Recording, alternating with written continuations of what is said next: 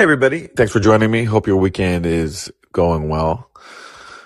I want to talk about a number of topics today in my opening rant, and then we'll get to calls. Uh, the first comes from something I just read in the Wall Street Journal uh, about the Ukraine proxy war, which is right now seeing a new round of Russian airstrikes, deadly airstrikes, and uh, in preparation for what is rumored to be a new Russian offensive.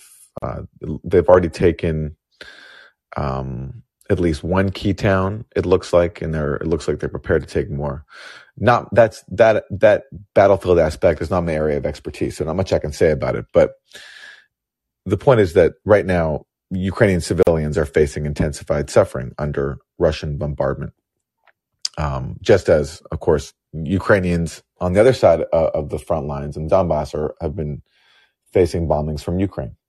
But the point I've been trying to make in it, for a few weeks now in my recent articles on Substack is that there's a, an awareness in Washington that Ukraine cannot win the war and that it cannot achieve, it certainly cannot achieve its stated objectives such as retaking Crimea.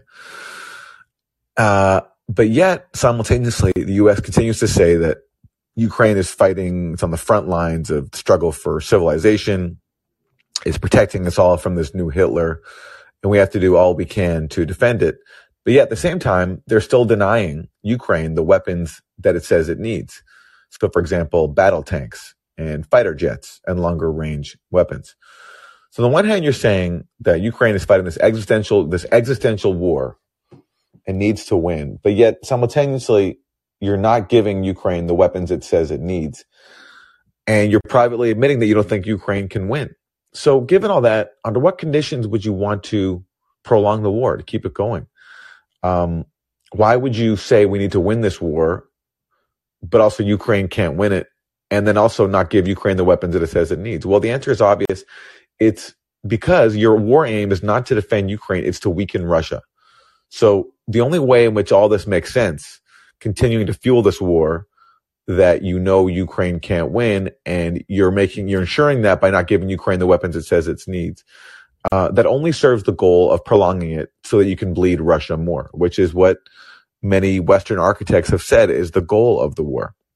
And that's what I'm that's what I've been trying to point out recently. When, here's here's a new voice from the West to to I think corroborate this. His name is retired Air Marshal Edward Stringer. He's the former head of operations at the British Defense Staff.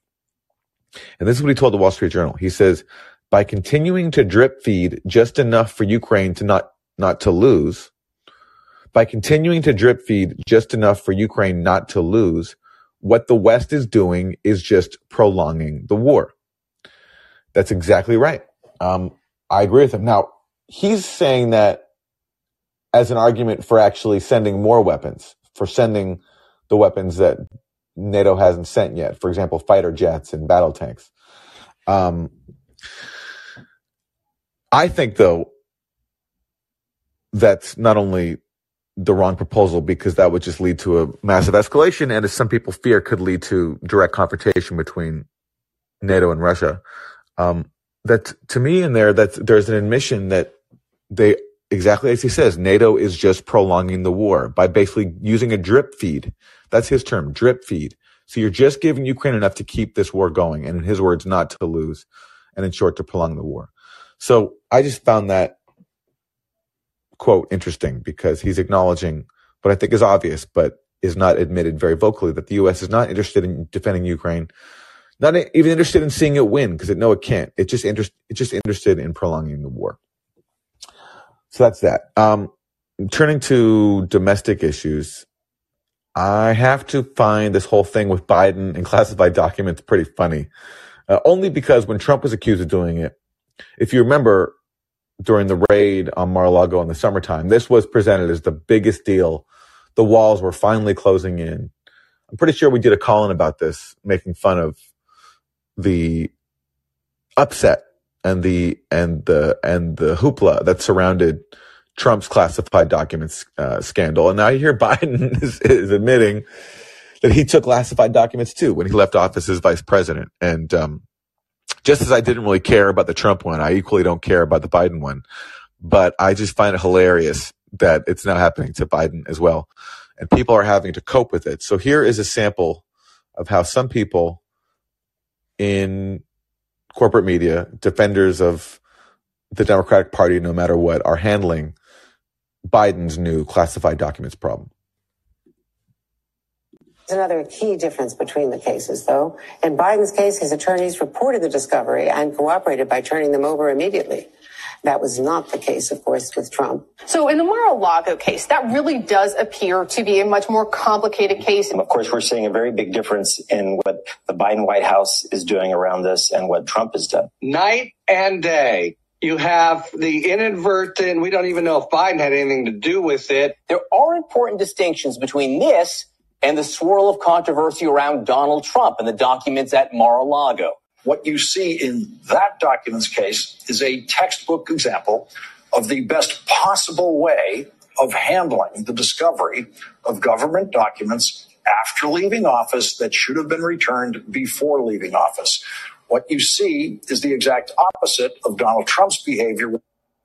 Well, it's not the exact opposite of Donald Trump's behavior because if if it was the, if it was the exact opposite, then Biden wouldn't be being accused of taking with him classified documents. And um, again, I don't really care about the issue. I think documents are overclassified, and I'd love to see documents that are classified being released to the public. But I just find it again really funny that people who are desperate to um, obsess about Trump while never focusing on the his worst dangers, uh, the, the worst policies of his administration, are now facing again the fact that Biden is accused of doing the same. So I just find that very funny. And, um, the Biden's excuses, like I, you know, I keep my, my garage is locked and, uh, it's in a safe place. I mean, it sounds like what Trump was saying about Mar-a-Lago. And, um, I also remember hearing Trump defenders, maybe even Trump himself saying that, you know, some of these documents could have been planted on him. Well, here is Hank Johnson, a member of Congress from the Democratic Party, saying the same thing about Biden. He suspects that maybe some of these documents were planted my response to it all is that alleged classified documents showing up allegedly in the possession of uh, of uh, Joseph Biden. Uh, you know, I mean, there's so much that needs to be um, investigated, and um, and that's that's what I call for is for everything to be investigated. But I'm suspicious of the timing of it. I'm I'm also aware of the fact that things can be planted on people. P- places and things can be planted. Um, things things can be planted in places uh, and then discovered conveniently. That may be what has occurred here. I'm not ruling that out, but I don't. I'm I'm open in terms of the investigation needs to be investigated. So, I mean, what's funny about that is these documents were reported by the Biden team. So did someone, did some member of Biden's staff plant documents on him? Um, that's pretty far fetched. And, uh, you know, what's also interesting is that the, the house that where some of these documents were apparently discovered was owned by Hunter Biden and Hunter Biden had access, then presumably Hunter Biden would have had access to the area where they were kept. And given Hunter Biden's legal woes, that this raises, a, I think, a, a, new problem for Biden or a potential problem for Biden at least. And it's just funny. I just found it very funny. Um, another thing that's interesting is this apparently was reported to the Justice Department uh, on November 4th, which is a few days before the midterm elections. And it was kept under wraps for nearly two months after that, which I find interesting. I doubt with Trump they would have done the same, but who knows? Uh, and what's also funny is now we have a special counsel. So it seems we're always having special counsels these days, and now Biden gets one too. And uh, that's all I got to say on that. I just find it very funny. And if anybody else wants to weigh in, please feel free. And finally, um, the other issue I wanted to talk about is so it's taken six years, but finally, some people in the corporate media are coming around to the fact that Russiagate was a scam. And all the hype about Russian bots brainwashing millions of Americans was a joke. And there was just a new headline in the Washington Post this week, and it said Russian trolls had on Twitter had little influence on 2016 voters. Wow, you don't say. Um, and what's funny about that headline is that's actually even it's it's, it's even watering down what the story is reporting because the story then says Russian influence operations on Twitter in 2016 had uh, reached relatively few users, most of whom were highly partisan Republicans, and the and the Russian accounts had no measurable impact in changing minds or influencing voter behavior, according to a study. So the headline says they had little influence.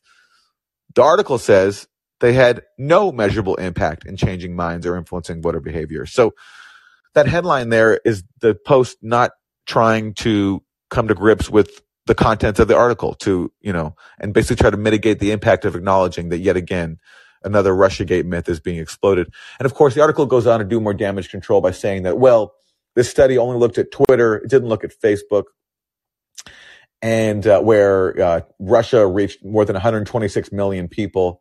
And as I pointed out, you know, years ago, if you look at the, the sources for all these claims, they are just massive exaggerations. What Facebook actually said is that our estimate is that possibly up to 126 million people on Facebook might have been exposed to one piece of Russian content over a two year period. Okay.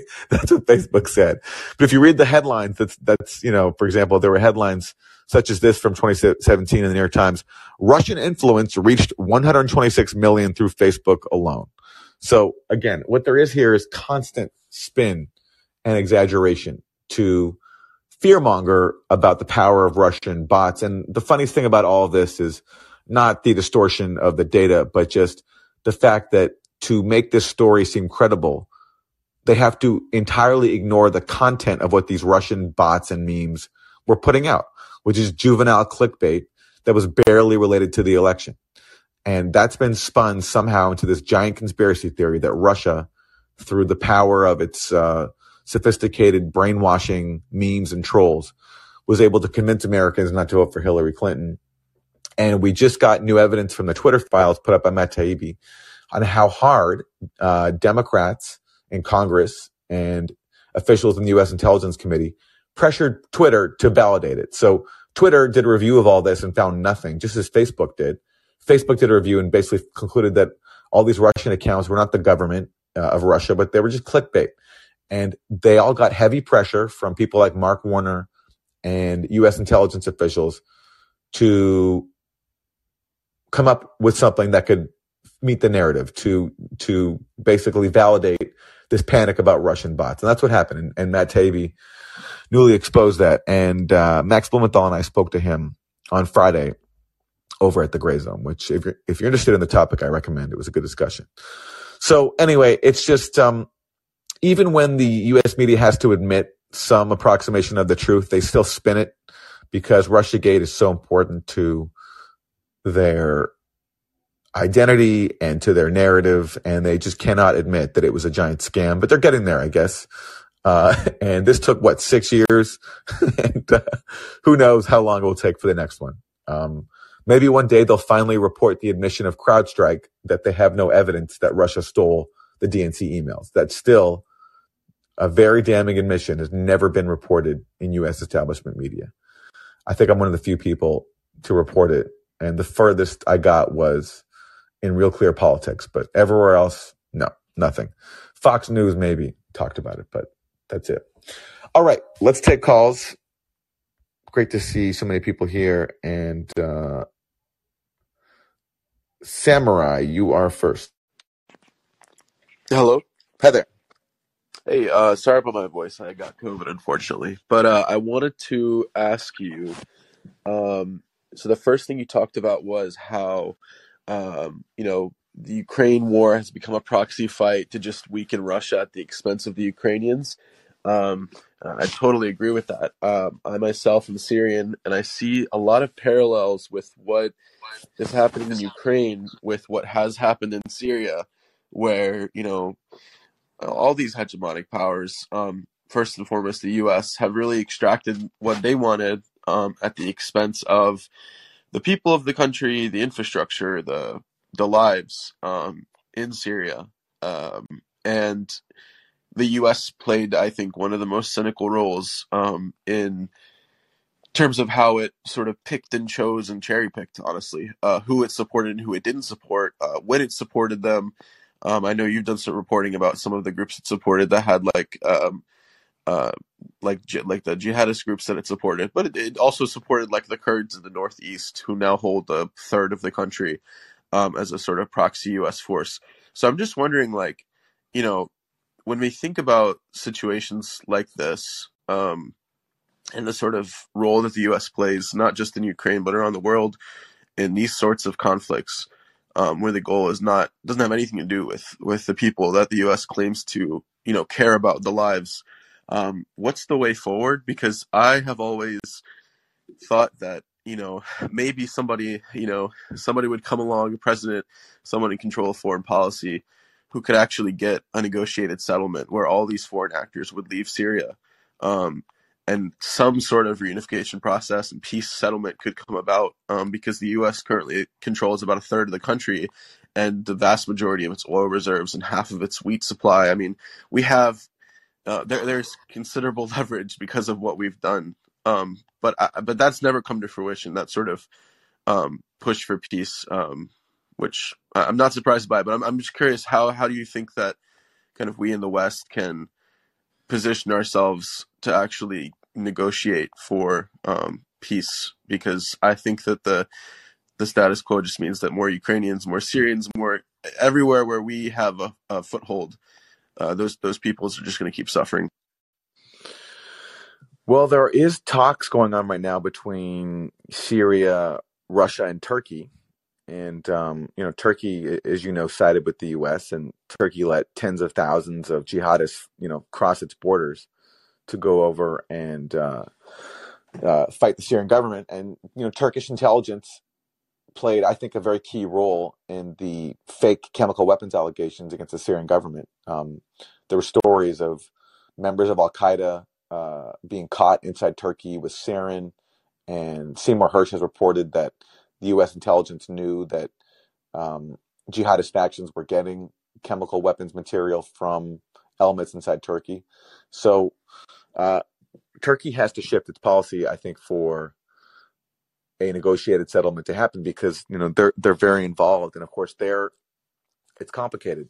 They're they're on the side of the U.S. when it comes to Idlib, right? Because Idlib is controlled by Idlib's the only Syrian uh, province controlled by the so-called moderate rebels, which in reality is Al Qaeda, uh, and and they're basically backed by Turkey, and they're also tacitly backed by the U.S. Of course, the U.S. helped Al Qaeda capture Idlib. Um, and that's why James Jeffrey, a former a Trump official, called Al Qaeda an asset to the U.S. inside Syria. Uh, but then again, Turkey and the U.S. are on opposite sides when it comes to the Kurds. Turkey wants to wipe out the Kurds, make sure they have no, um, you know, stronghold inside of Syria, and uh, the U.S. is backing the Kurds right now, as you say. So I think what will probably happen is the U.S. will sell out the Kurds as they always do, uh, and I don't know enough about Turkey to say what Turkey is going to do. But um, I mean, for example, like what do you do about Idlib? It's you know th- that is where not only Al Qaeda but all the other um, sectarian death squads went after they lost territory inside Syria. I mean, under the under the under the uh, ceasefires brokered by Russia there was a deal made that you know if you lay down your arms, you could take get on, a green bus and go to Idlib. So, but what do you do about that now? It's controlled by um, Hayat Tahrir al-Sham, which is basically Al Qaeda with a new name. Um, and uh, what do you do about that? As uh, Brett McGurk called it, he said that Idlib is the Al Qaeda's largest safe haven since 9 11. In fact, here, I'll play that clip for people who haven't heard it. This is him speaking a few years ago, and he's now a senior official under Biden. But here is him talking about Idlib. Thanks, and here at MEI about the very uh, important work about what's happening on the ground, but it is so much more complex. In Idlib province, um, look, Idlib province is the largest Al Qaeda safe haven since 9 11. So there it is. What do you do about that? Um, I don't know. And um, certainly, why is the U.S. occupying Syria? I mean, there's no negotiations needed there. They should just leave. They, they have no right to be there. They weren't invited, and they're there to steal Syria's oil and to give, you know, as uh, Dana Stroul explained, who's now senior official under Biden, uh, they're there to give the U.S. leverage over Syria's future. That if you deny Syria its own fuel and its wheat, you can influence its, its political outcome. But what business does the U.S. have to do that? So um, I think the U.S.'s obligation is basically to leave, um, and probably that will entail selling out the Kurds. But uh, you know, it's just when you have so much interference in, in a country like this, uh, it gets messy, and the um, I think the U.S. has been able to stay under the radar because no U.S. soldiers have died yet, at least that we know. At least recently, some U.S. soldiers have died, uh, but not recently. But if that were to start happening, that, that might change the U.S. calculus. So anyway, look, it's a long-winded way of answering your question. I'm sorry. I just I don't know what's going to happen, but the current status quo is just not sustainable. Yeah, thank you so much. I, I saw this as sort of like a a preview of, of what's happening in Ukraine. Um because um, when the Russians came in into Syria and, and, and sort of the, their their goal was to um, maintain uh, their base at Tartus, but then they opened a big air base in Latakia. But um, you know, the U.S. you know wanted to I think keep um, at least some portion of the Russian military um, preoccupied in Syria. Um, and I think absolutely, I think, absolutely. I think that's a prelude for what we're seeing now at a much different scale. Absolutely. Um, I believe it was James Jeffrey, and I'm going to find it right now. Uh, this that same official who I mentioned who called Al Qaeda an asset. Um, yeah, here it is. Listen to this. This is him in May 2020, talking about what his job is in Syria. Okay, he's talking about Syria, not Ukraine. This isn't Afghanistan. This isn't Vietnam. This isn't uh, uh, a quagmire. Uh, my job is to make it a quagmire for the Russians. I'll play one more time. Uh, a quagmire. Uh, my job is to make it a quagmire for the Russians. It's pretty clear cut. So here he says. So that's what he says. So he, my job is to make Syria a quagmire for the Russians, and I do think that's what the um, U.S. goal was. Well, it's part of the U.S. goal in recent years for Syria, and they're mad at Russia because Russia intervened on the uh, side of the Syrian government against the U.S.-backed rebels. So the U.S. and its allies start arming the sectarian death squads in uh, in 2011, uh, and you know they make some gains, and finally, Assad asked for Russian intervention. And as John Kerry explained, he said the Russians came in because we were watching, the U.S. was watching as ISIS was threatening Damascus, and we thought we could basically use that to put pressure on Assad to negotiate his way out of power. So Kerry was saying that effectively that the U.S. was using ISIS's leverage to achieve regime change in Damascus. That if the U.S. let ISIS advance, that would put enough pressure on Assad for him to flee and let a U.S.-backed uh, government come in. Uh, but then Kerry says, but then that's why Russia came in because they didn't want to risk an ISIS government.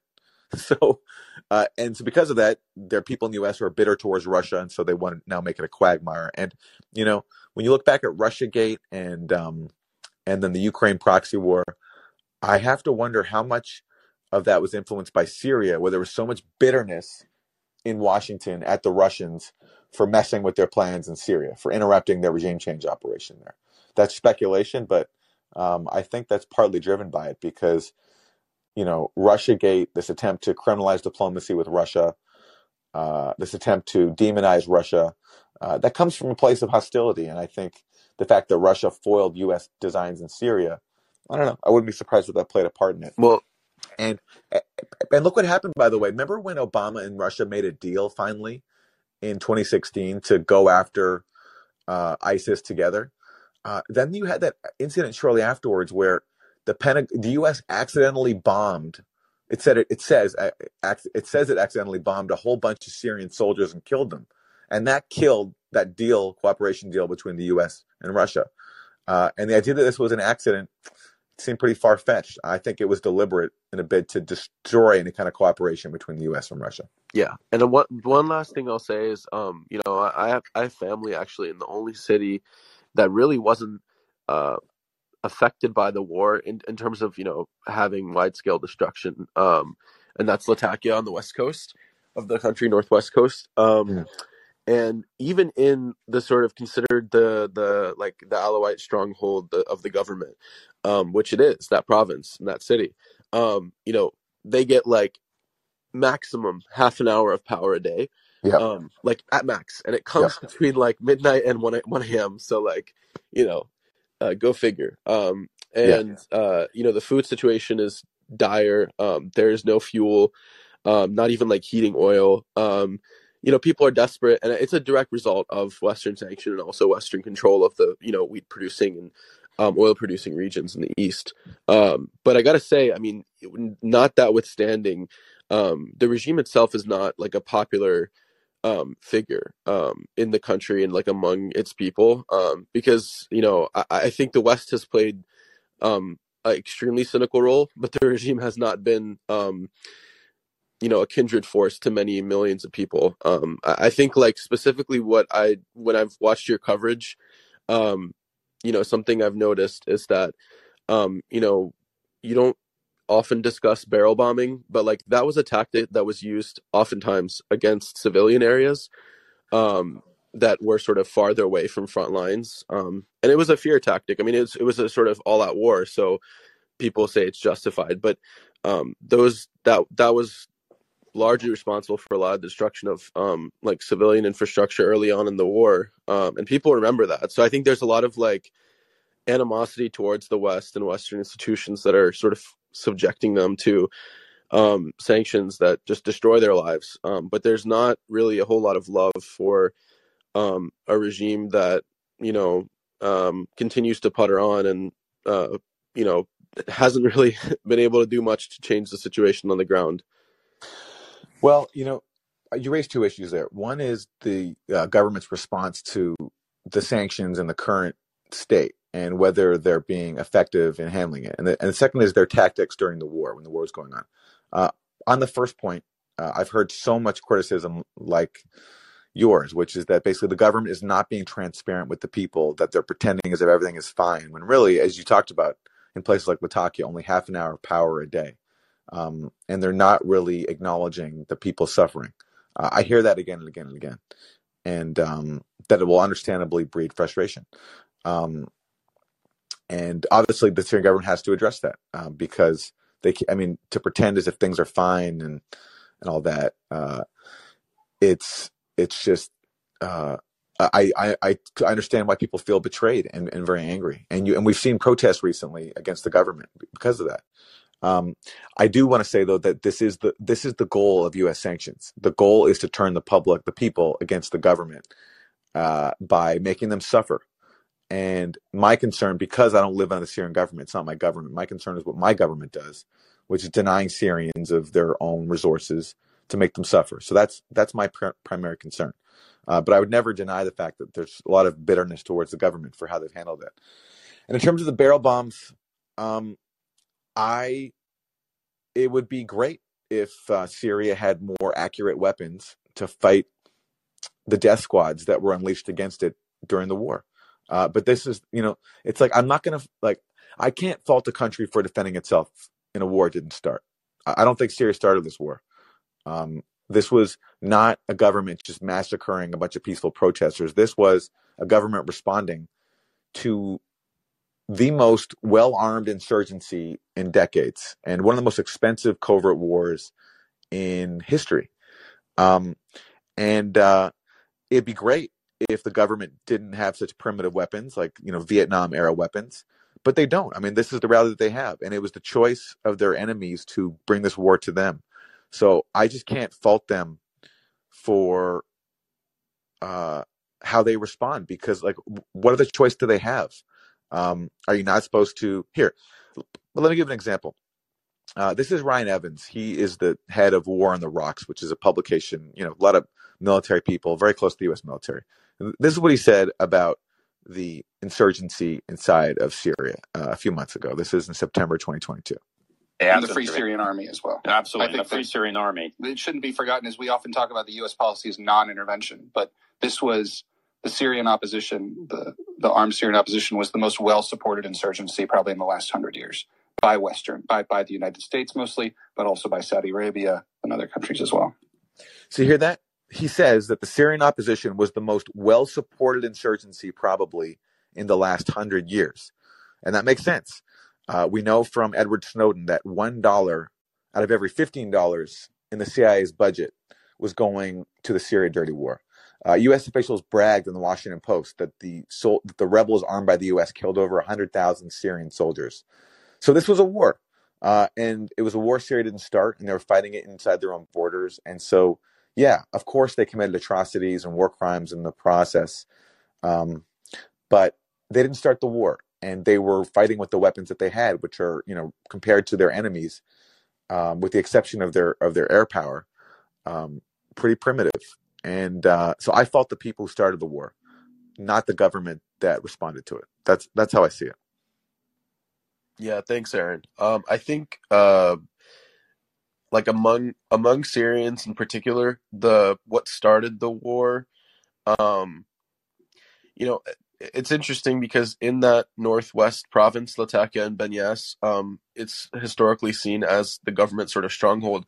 But after the initial protests in Daraa in the south, um, around the killing of that uh, high school age kid, the torture and killing, I'm forgetting his name right now. Um, uh, the, there were protests in Banyas and Tartus, um, which was very shocking to most people. Um, but you know, I think before before it turned into an armed conflict, and I think before any sort of Western or um, Saudi Qatar involvement, um, there there really was a desire for um, reform, not not for Of course there was. Uh, Of country. course, listen. Of course So there was. that's that's I think it's it, it was cynically hijacked by actors, um, both in the West, both Yeah, Qatar. Saudi, I think Iran, Hezbollah, like everyone just cynically, you know, wanted to take a piece of the pie, and that's what I'm saying. Like the people end up sort of holding the bag at the end of the day. I, I agree. With, listen, uh, if you read every, if you read everything I've written on the topic, uh, I wrote a long I wrote a long article last year called "Al Qaeda is on our side" about, and it's it, it's the most thorough thing I've done on the Syria dirty war, and I talk about how yes, of course there were legitimate protests for reform and they got hijacked, but what I'm saying though is from the start, it wasn't just all entirely peaceful. Yes, of course you had people going out. Um, you know, against corruption, against cronyism, calling for better, you know, all those things. But you also had a violent element from the start, including in in Daraa, uh, where police forces were killed, and in places like Jisr al-Shughur, where you had a massacre of or the, of I think over 100 U.S. Uh, Syrian government forces that was initially blamed on the Syrian government, which was it was false. That was that was actually so from the start you had a violent element to this and that's the part that uh, I think the U.S. and its allies supported from the start. And it, of course, they were protesting against the government, but did people want to destroy their country? Um, no, uh, and bring in people like Al Qaeda and ISIS as their new leaders? No, uh, and that's what I find shameful here. But of course, I would never deny that there was legit grievances against the government and there were protests out there for reforms. That's obvious. But by the way, also, I mean, you mentioned Latakia not facing any uh, any violence during the war. I mean, I guess the city, yes, but in the mountains of Latakia, there were massacres Oh yeah, definitely. of I mean, from yeah Gassab to by and, uh, those are the places I used to go to. Those villages as a child, actually, um, where you're talking about that area, yeah, and that became a huge fighting ground. Um, and I want to say that's where one of the power generation stations for the city was and was destroyed. But I'm sure. Yes, of uh, course, and and that's where that's where the so-called Free Syrian Army, the moderate rebels that U.S. was supporting, they were fighting alongside ISIS and Al Qaeda. They took part in the ethnic cleansing operations there, and uh, the U.S. knew that and continued to support them. And that to me is, you know, again, that's my top concern here is not how the Syrian government responded, but what what the U.S. and its allies did. Yeah, thank you so much. I appreciate it. Thanks. And that's an example of how Syria just you can. There's so much to say about it, and conversations can go for a long time. So, um, you know, there's just a lot to say. It's such a important issue. Okay, let's keep it moving. Uh, next caller.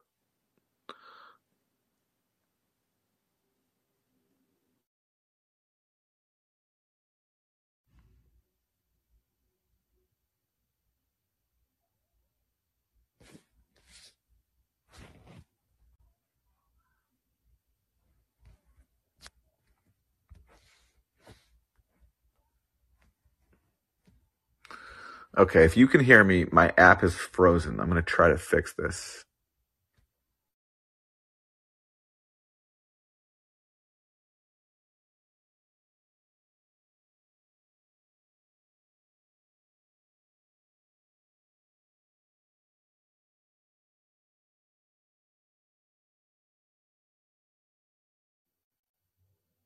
Back now. Hopefully, you, you all can hear me. Go ahead. Can you hear me? Yes. Well, but I just have one question about um, one question related to Russia Gate, and um, I hope um, this time you give me an honest answer, Mr. Mate. Well, I'm still looking forward to the book that's supposed to come out sometime this year. And, um, well, I'm not really, and I don't really wish to ask you about the contents of your articles because I've done, because you've done a really great job. Do you uh, still remember Miss Amy Goodman, Mr. Martin? do I still? Yes, I do remember Amy Goodman. Yes, I, I worked for her for ten years. What's your What do you question? happened? What do you think happened to that feminist bitch, Mr. Okay. All right. All right. Uh, yeah. Sorry, we don't have that kind of talk here. Um. Okay, let's go to the next caller. We uh we don't call people names here Hey, and anything. good So uh, yeah. time of your day for everyone. It's Hello. evening here in Moscow. Hi, can you hear me okay? I hope it doesn't sound like I'm uh, in a bathroom or in a giant hall or something. so uh, I actually have a photograph of myself with a, Amy Goodman back from uh, like 2012, 13ish in Chicago. Anyway, I uh, wanted to weigh in on each of the topics uh, discussed. I really enjoyed the uh, Syria discussion. I uh, it was a good refresher overall of uh, kind of the main issues going on there. So that was really uh, ins- insightful and useful to listen to about Syria. I just wanted to weigh in about Syria, Turkey, uh, Russia, America. Uh, Turkey's been cooperating with Russia. It hasn't blacklisted Russia, and so we had this wave of terror terrorist attacks in in Turkey past few months. Uh, I wonder if that's a strictly coincidence or not. Uh, but uh, about RussiaGate, RussiaGate was the reason I left uh, the United States. I don't know how you have the uh, patience to stomach and go through and uh, organize everything related to RussiaGate, Mr. Mate. but I, I couldn't take it anymore. It was too much. This is too ridiculous. I talked to the people in Moscow about, you know, the notion of Russia influencing the uh, presidential election, elections in the United, United States and uh, Trump uh, collaborating or colluding with Russia. And people just don't know how to react. The notion is so ridiculous that they can't even comment on it. Uh, whereas in the United States, if you were to go up to a random stranger and you know ask him about our uh, uh, subversion of democratically elected re- regimes all over the world, they would generally agree with you. uh, At least they wouldn't. Uh, they wouldn't, you know, start laughing at the notion like they would here. Uh, you, you talked about uh, Mr. Biden and uh, his problems with the documents. I think uh, the deep state is basically just. Uh, I mean, they're in, in disagreement with, with each other, the elements of the deep state, and they're kind of at each other's thro- throats. That's fr- what I can glean from a distance. Uh, it also seems like they're continually uh, trolling us, just demonstrably, uh, just poking fo- fun at us, at, at, at, at how much we'll swallow up and how, how much of this ridiculousness we'll take. Uh, they are trolling us with, with you know, uh, accusing Biden uh, with the same crime that they accused Trump. but generally, uh, I just see chaos in, in that country now. Uh, just increasing amounts of uh, road rage and uh, mass thefts. Like you got you got these mass thefts going on. You got these homeless Hoover, Hoovervilles all over the country. I mean, it, it's just increasing amounts of chaos. Everything that Mr. Chalmers Johnson, the late great uh, CIA and uh, UC Berkeley professor, talked about uh, so uh, thoroughly in his uh, trilogy that he wrote before his passing. Mr. Yeah, Chalmers yeah, Johnson. Uh, yeah. So basically, what I'm hearing from you is that you're a RussiaGate exile. We hear about uh, Russian exiles. You're a RussiaGate exile. That's a good one. I'll. Uh, I think I'll remember that one. I'm in Russia Gate exile. Could not take it anymore. It was too much. It's just. Yeah. This is too ridiculous, guys. I'm out. I had the option to leave, and I couldn't refuse. I, I, I couldn't Yeah. talk to people about this stuff. I mean, you you had you know normal people that get it, but overall the uh, environment was uh, too much. The the the uh, Keith Olbermann and his rant about we are at war with Russia. You know, Russia subverted our uh, democracy and all this. I, I, I saw where this was headed. This is this is some some kind of absurdity that I can't be a part of. I just couldn't take it from on the day to day. Got it. Jay, so and did you have a yeah. question or, or because uh, Uh, 'cause yeah, I wanted to, you know, uh, just weigh in on all that. And Ukraine, yeah, Ukraine is uh, just uh, the, the plan is, exa- is, is exactly as you uh, stated, is to just turn that whole place into a wasteland. Mr. Garland Nixon, I was listening to his podcast. He was talking about all the decap, well, not decapitated, but uh, people without legs and arms that are, will need to be taken care of, and uh, uh, just all the all the destruction that will need to be repaired, and that's that's up to Russia to repair. And so the whole point is to just bleed Russia and the whole world as much as possible, as long as Yeah.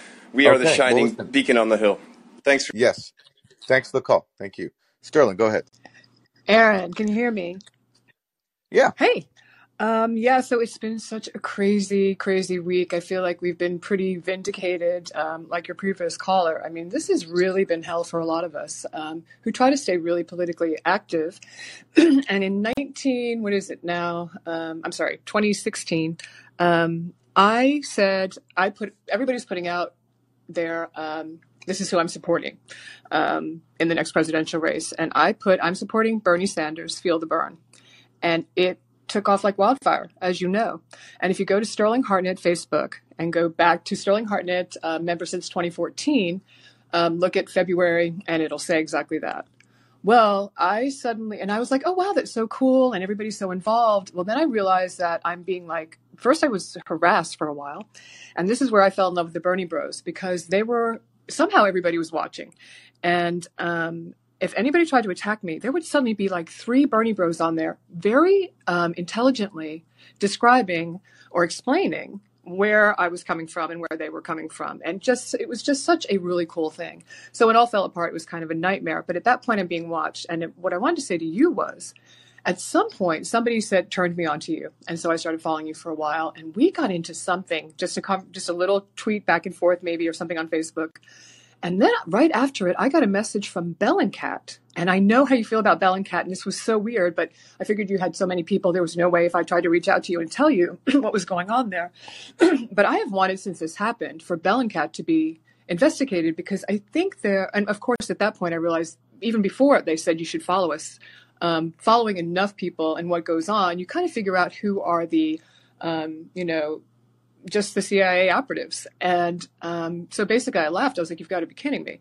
But what was so creepy about it is people really know what's going on in your world. And um, I had a hard time with um, getting hacked. I mean, it was just a crazy, crazy time, but very exciting time and very sad. But it really opened my eyes up to um, if you're working at all for the people, it's going to be really crazy. So Russiagate did. I agree with your previous caller. Like if I could have left, I was getting so frustrated. I was like, "You've got to be kidding me! There's no way." So, and also with the man who said, um, Samurai, who was talking about Syria, I absolutely think that Syria is a big part of it, and it's why you were so watching you go through all of your reporting on the OPCW was so heartbreaking because it was like, "Are you kidding me?" I mean, how long are we just going to keep denying the truth? I mean, and and and on purposely so we can keep going to war. But really quickly, also, um, aside from all of that, which has been cool, it's been a great journey with you, and I loved um, your interview with Matt. You guys did a great job. You usually do. Um, so I was watching Peter Hitchens. I get these weird things on YouTube at a Cambridge debate. And the debate was Western intervention is a force for good. And I'm like, oh God, you've got to be kidding me. So he does this incredible against. Like, are you kidding me? Look at all of the crippling sanctions that so many people have died. Um, but what was so crazy about it at the end, they decided that yes, it was. That there are still people that really believe that our interventions all over the world are a force for good. And I think that's just really oh, that's just the power of media, I guess. I don't know, but it was really, really interesting. But then he also did a talk, so I looked into him a little bit, um, called "The EU is a continuation of Germany from World War One," and it is fascinating. And he highly recommends a book called um, "The Deluge" by Adam Tooze, I think it is. Um, he says he can't recommend it enough. It just completely talks about the Russia and Ukraine, how Ukraine was so important to Germany and has always been important. Um, I'm definitely of the school that um, Russia really pissed us off when they went into Syria. We've talked about this before, um, and then that was it. They Yeah. they were pissed, and they also want Iran. And I think they just need Russia out of the way for so many reasons. But I haven't been able to pick up the deluge yet. But I wanted to mention it to people. Um, I'm not a Cambridge person. This is just stuff that comes up that's so fascinating. And um, as far as the um, ridiculousness of the stupid papers and the classified, I mean, I think the government's just going to play fast and loose with everything um, until we rise up and do something. And I'm convinced of that now. Nobody's ever held accountable, and the money, taxpayer money, is just going to killing people and letting them be cannon fodder. And I was listening to um, McGregor say that now they have influenza over there. He doesn't think they have enough medical people that can get in there and help these soldiers at all. And Yeah. it is really a nightmare. Hmm. Sterling, thanks for the call. Hello. Hi there. All right. Um, well, I uh, I agree with certainly uh, everything uh, everything she just said, and uh, I remember so well. Uh, you know, Putin telling us what he was doing in in Helsinki. The truth of it, which is basically that he was trolling us in retaliation for, uh, you know, the U.S. government intervention in Russian elections. But the real reason I wanted to call was uh, I unfortunately glitched on the uh, uh, on the uh, useful idiots call in, but I may have been the only caller that actually wanted to call in and congratulate you on that interview week before last because that guy may have had a really thick accent, but I mean, man, did he compile some really impressive data, and like I was just blown away by uh, by I didn't even know that that CNN thing was a was a thing that you could just call and request all the raw footage from a day and time and use it for forensic examination and they they just send it to you. I mean, wow, that was really impressive. This, that's smoking gun proof that the Maidan massacre was a false flag, like smoking gun. Yeah, well, it's research, research, and his name is Ivan Katchanovski. He's a professor at University of Ottawa, and we interviewed him on Useful Idiots uh, uh, last week. Um, yeah, he. If you look at it, it's it's thorough, and he shows that the Maidan massacre, which is a very key incident in the events that led to the 2014 coup in Ukraine, uh, was carried out by the uh, militants trying to overthrow the government, the pro Maidan side. Um, and uh, his research has been uh, pretty ignored in the mainstream, but no one's refuted it, and it's pretty overwhelming if you read it. And so that's what the interview touched on, and I, I agree. I thought it was a great interview too. Yeah, and I, you know, I it also like your your first caller actually made me kind of like it really struck me just the parallels with the arc and the track and what's happened and what's happening between Syria and Ukraine. Like it, it really just like clubs you over the head with it. Like just the same formula, the same mechanics, the same everything. Like they just they plugged it in they plugged it out of one place and into another. Yeah, yeah, yeah. Uh, and they, you know, it's a similar thing where in both Syria and Ukraine, they exploit divisions. So in Syria, you have, you know, Sunni Muslims, especially, who are disaffected, and uh, there's a faction called the Muslim Brotherhood that's been trying to over, that's been trying to overthrow the government for a very, very long time, going a very bitter conflict in which a lot of people have died. So the U.S. finds a way to exploit that and to turn those divisions into a proxy war. And similar to Ukraine, you know, there's two very distinct identities inside Ukraine. There's the far right nationalists who identify with Bandera, who who don't want to have any kind of Russian character inside their country, and then then you have Ukrainians who are also ethnic Russians who identify with Russia, and the U.S. takes one side and exploits that, and here we are. Yep, absolutely. And uh, you know, that, that, I think Muslim Brotherhood has been uh, that was the the group that uh, Hafiz Assad uh, was destroying with artillery in Hama. That's right. Uh, back in '86. Yeah. So and, the, yeah.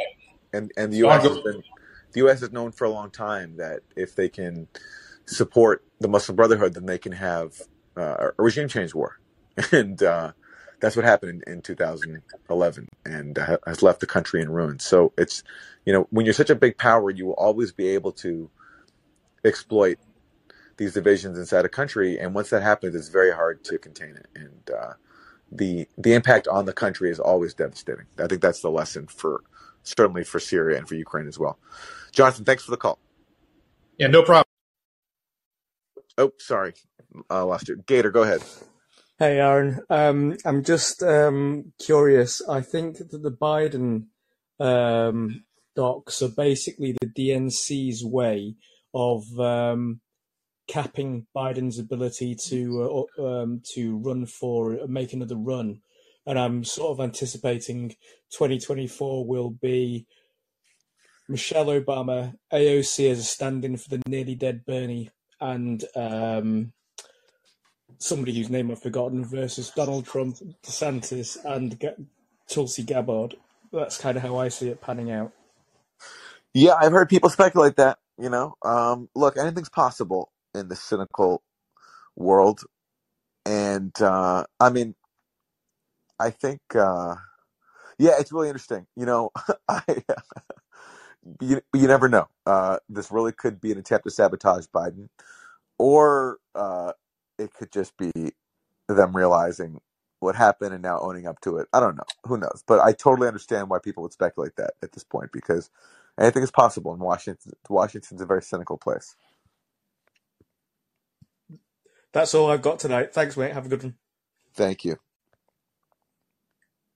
Yeah, and again, I mean, what I know, my only takeaway is that it's funny. That's that's that's all I got when it comes to Biden and the documents. Okay, Aaron, go ahead. Uh, hola, Aaron. Uh, hola, Aaron from uh, Ciudad de Mexico. I um, yeah, I just wanted to say that uh, reiterate that uh, the uh, that gray zone thing you did with Max and uh, Matt Taibbi was fantastic, and uh, it was very, it was sort of comforting in a way because you know we've we've been so out in the wilderness with uh, with with our thinking that it's just nice to see you know some of you guys come together. And I really appreciate it. And also, I was just going to mention, like the last caller said, you know, Matt Taibbi does this thing with Walter Kirn, and Matt seemed like pretty much 100% convinced that that was, you know, like a, like the, uh, the Don Corleone of the Democratic Party, uh, based in Chicago was, that was basically like him putting a horse head in, uh, Joe Biden's bed. he didn't just come out and say it, but he said it, it, was just such a weird, like the timing was just so off. It, it just didn't, something, something had to be going on. So, uh, right. Yeah. You know, uh, that maybe that was a little push from, uh, from our, our, our, our, still godfather up there in Chicago and Martha's Vineyard. Yeah. I, I totally understand why people, uh, like that. It's you know anything is possible, and it, the timing does seem weird. It, it's it's very funny. All right, hey hey, thanks. I'll let you go. Go Bills. Thank you. Thanks for the call. I took a plane last night. I I flew I flew uh, last night from LA to New York, and I I watched uh, the, the second half of that Jaguars game, the comeback. That was that was an insane. That was one of the greatest comebacks I've ever seen. Anyway, that's enough football talk uh, for, for this call. Okay, Nestor, go ahead. Yeah, hey Aaron. Uh, uh, hope you're doing good. Um, uh, man, so yeah, so it's a lot of information, a lot of you know uh, that comes out vindicates what you've been saying for a long time. But you know, it, it's it's like, can we really expect anything uh, tangible to come out of it? You know, like Hunter Biden is not going to go to jail. You know, Mm-hmm. Uh, uh, just like George Bush, no, no, no matter how uh, revealing it was that they they just blatantly lied about Iraq. Uh, you know, he's out there painting puppies and and uh, and having a good old time uh, doing seminars and stuff. Um, So it's I mean it's it's man it's just like I, I remember when I was a kid and when 9/11 happened, like I, I just had this weird intuition that you know because I was in school. I remember being seventh grade, uh, watching the towers get hit and, and all that. I'm like, wait, wait a minute. I, I remember watching military uh, uh, documentaries on how like they had you know missile defense systems and uh, air bases that were always on at the ready to intercept anything and, and any uh, hostile whatever. And, and I remember as a kid just intuitively just saying, "Man, the, uh, these people like they set they set this thing up." Like they they're setting us up for something, and like since then I was like, oh man, I I, I was born at the wrong time at the wrong place, uh, and I felt that, and and now that we see all these ties with Al Qaeda, we see you know how ISIS was uh, just magically sprung into life, how they knew where to strike, where where to go get more you know weapons from Iraq from the military bases that supposedly they had built. Uh, and it all ties so so well together, especially how Saudi Arabia is just, you know, well protected. Like I've never seen. It's so weird how Saudi Arabia is just so, uh, uh, like you know, protected by the U.S. Because U.S. like there there is no there is nothing militarily holding back the United States from just invading Saudi Arabia and and you know and conquering it. So there there has to be something more behind how how and why Saudi Arabia gets away with so much, and it, it probably has to do with the fact that they're partners in crime. They've been partners in crime with the United States for so long that they probably have a black book of every operation they've done together. And probably the most damning operation they've done together is probably was 9-11. So so Saudi Arabia Well, okay, you know, listen, Vanessa, I I do think I mean I don't I don't think the US and Saudi Arabia did 9/11 together. I just I don't I don't buy that. But I do think that some obviously there's some sketchy Saudi involvement in 9/11. All those officials who were in contact with the hijackers. Obviously, there's something going on there that is being covered up, and then or at least needs more public disclosure. Um, but um, what I do think is that they have been doing nefarious stuff together. In the 1980s, Saudi Arabia helped finance the dirty war in Afghanistan, the uh, dirty wars in Central America as well, because you know, like that was a way for the U.S. to keep it out of congressional oversight, is to basically out, ask Saudi Arabia to pay for it, uh, and that, and then you know, basically um, pay for a U.S. program. And so that has made U.S. and Saudi Arabia, Saudi Arabia very close, and it means that the U.S. is not going to really uh, you know, uh, turn on on Saudi Arabia in any kind of meaningful way, and is not going to hold them accountable for crimes they commit because the U.S. is involved in those crimes. Uh, and same with Syria too. I mean, for Syria, they just they just dusted off the old the old dirty war playbook from the '80s and used that for Syria, where again, to finance a CIA dirty war, Saudi Arabia paid for a lot of it, paid for the weapons, uh, paid for the shipments, paid to train the fighters uh, in Syria. So that that's where I think uh, I I agree with you and um yeah, like you know, like and having this alliance and and and having this alliance you know the us doesn't care about the oil itself the us doesn't really need the oil but if you control the oil you have a huge leverage over the rest of the world you can basically dominate the world if you can if you control its main energy source and also getting everyone to pay for it uh, in us dollars also is a big win for the us so those to me are, are the uh, reasons for the strong Saudi U.S. relationship.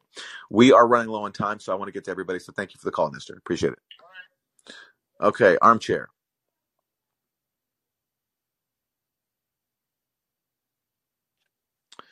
Armchair, are you there? Okay, going once, going twice. Uh, on to Andrew. Hi, Aaron. Uh, last time I talked to you about the Trump files and the Mar-a-Lago raid, I asked if you thought that indictments would be following, or sorry, um, some kind of, yeah, indictments and conviction would be coming, and we haven't seen that still. And uh, we both, I think, if I remember correctly, thought they were coming.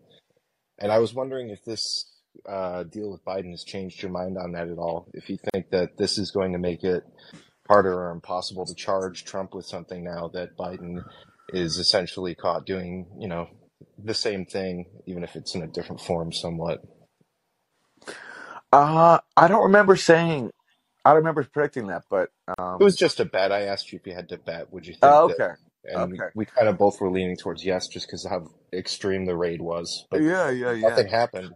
yeah, Everybody just forgot about it after yeah. like two weeks. Exactly, exactly. Well, that was that was an error on my part then, because I now, if you were to ask me, I don't think it's happening, especially because of this Biden thing. Like, how are you going to Right. charge Trump and not and not Biden? I just think it would look t- too political. Uh, so yeah, no. Um, I uh, i- if you were to ask me now, if I were to bet against, if I were to bet on Trump getting charged, I would say no. I would say no. Yeah, I can't imagine, even if uh, this didn't happen, it seems.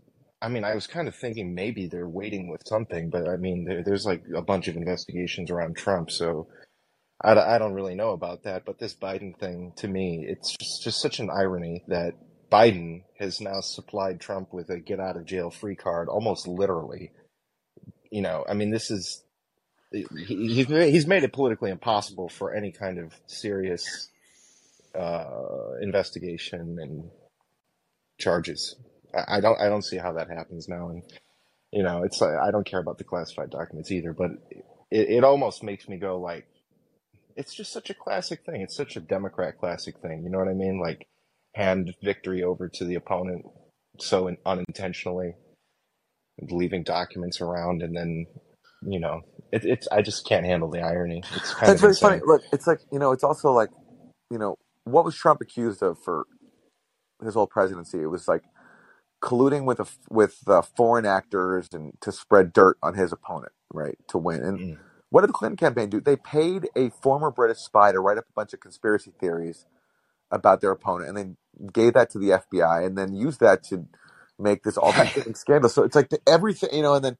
Uh, and then, and then, uh, you know, Trump possibly being compromised by foreign money and, and influence, and and then they couldn't find anything really damning, especially when it comes to Russia. But look at Hunter Biden; he's on the board of a, you know, he- he's he gets on the board of a of Burisma, as his father is the most influential politician in the country because his government has just launched a coup there. So it's just the ironies abound. And um, one of my favorite quotes from Hakeem Jeffries was during Trump's first impeachment trial. He was asked, like, "All right, so like, what's the difference between what you're accusing Trump of, which is pressuring Ukraine to investigate Joe Biden, or, or to come up with dirt on Joe Biden, and what the Clinton campaign did, which is you know uh, getting the Steele dossier and using that to spread dirt about Trump, like fake dirt about Trump, and using that to sabotage his candidacy and his presidency."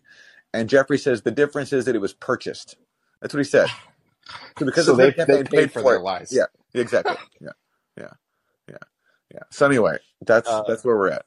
Could I ask one last thing real Yeah. quick then? Is with the uh, situation going forward, do you think that there's going to be a lot of time wasted now by the Republicans on this nonsense and we're never going to find out what was even in the documents? Because with the whole Hunter Biden living at the house thing and some, you know, we just get these vague descriptions of the documents. Some of them pertain to Ukraine. And, you know, you just went over Hunter Biden was with that business deal in Ukraine. So I could see, I mean, this is all pointing towards like, it smells like there's smoke here, right? And the Republicans are going to go after it. And I just wonder, is this really going to be ultimately a distraction? We're never going to find anything out in the first place uh, about anything more than we already know about Ukraine and Burisma and Hunter. I, I just worry this is going to become a distraction Well, you never know. like FBI investigations into the FBI. You, you never know. The, the the cool thing about these investigations is a lot of documents do come out, and Right. sometimes you can find some interesting stuff in them. So you know, in the in the process of investigating, you know, uh, the parties have to turn over stuff, and sometimes you, you get some great stuff. So, for example, in the John Durham investigation, um, he's had he's had a few prosecutions, and they both ended in acquittals. So Dur- Durham lost, but in the process, we found out a lot of really inter- interesting information. Uh, we That's found out true. that Christopher Steele was offered a million dollars by the FBI if he could substantiate any of his dossier, and he couldn't. But still, the FBI pretended as if he had corroborated it and used it as a basis to spy on Carter Page and chase leads to investigate this fictional collusion conspiracy between Trump and Russia. And in the Michael Sussmann case, the, the, the Clinton lawyer, we learned so much about his uh, relationship with CrowdStrike and the fact that, uh, and I haven't written about this yet, but I'm going to. I just haven't had time. Mm. but that CrowdStrike, you know, the Clinton contractor that launched RussiaGate by accusing Russia of stealing the emails, and of course Mhm. later admitted had no evidence for it, which we found out years later. But anyway, but um, that you know during the course in, in those months of in those late months of 2016, like after June when Russia got accused of stealing the emails, it took like uh, let's see here, it took at least three or four months for CrowdStrike even to send over to the FBI images of the server. And the Which FBI was like, "Can you please give this to us?" And there's all this stuff how basically CrowdStrike really delayed and also limited what the FBI could see. And some of that, I mean, I knew some of that already, but but it's been newly substantiated by what came out of the exhibits in the Sussmann trial. So the point is, okay. it's possible that in the process of these big investigations that you know we'll get some releases and inside them if if there's anything in there about Burisma and Ukraine I bet it'll be interesting Yeah, I'm sure it will be. Um, it's it's room for optimism there a little bit, so that's good. I yeah appreciate your time, Aaron. Thank you. Have a good one. thank you and I have to wrap it here so armchair I see you're back uh, but I couldn't get you before and now I have to end the call so I hope you'll call back next time uh, I'll be back here again next week. Uh, and maybe I'll even do another AM live during the week this week. We'll see if I have time. Uh, thank you so much everyone for uh, tuning in and calling in. Have a great rest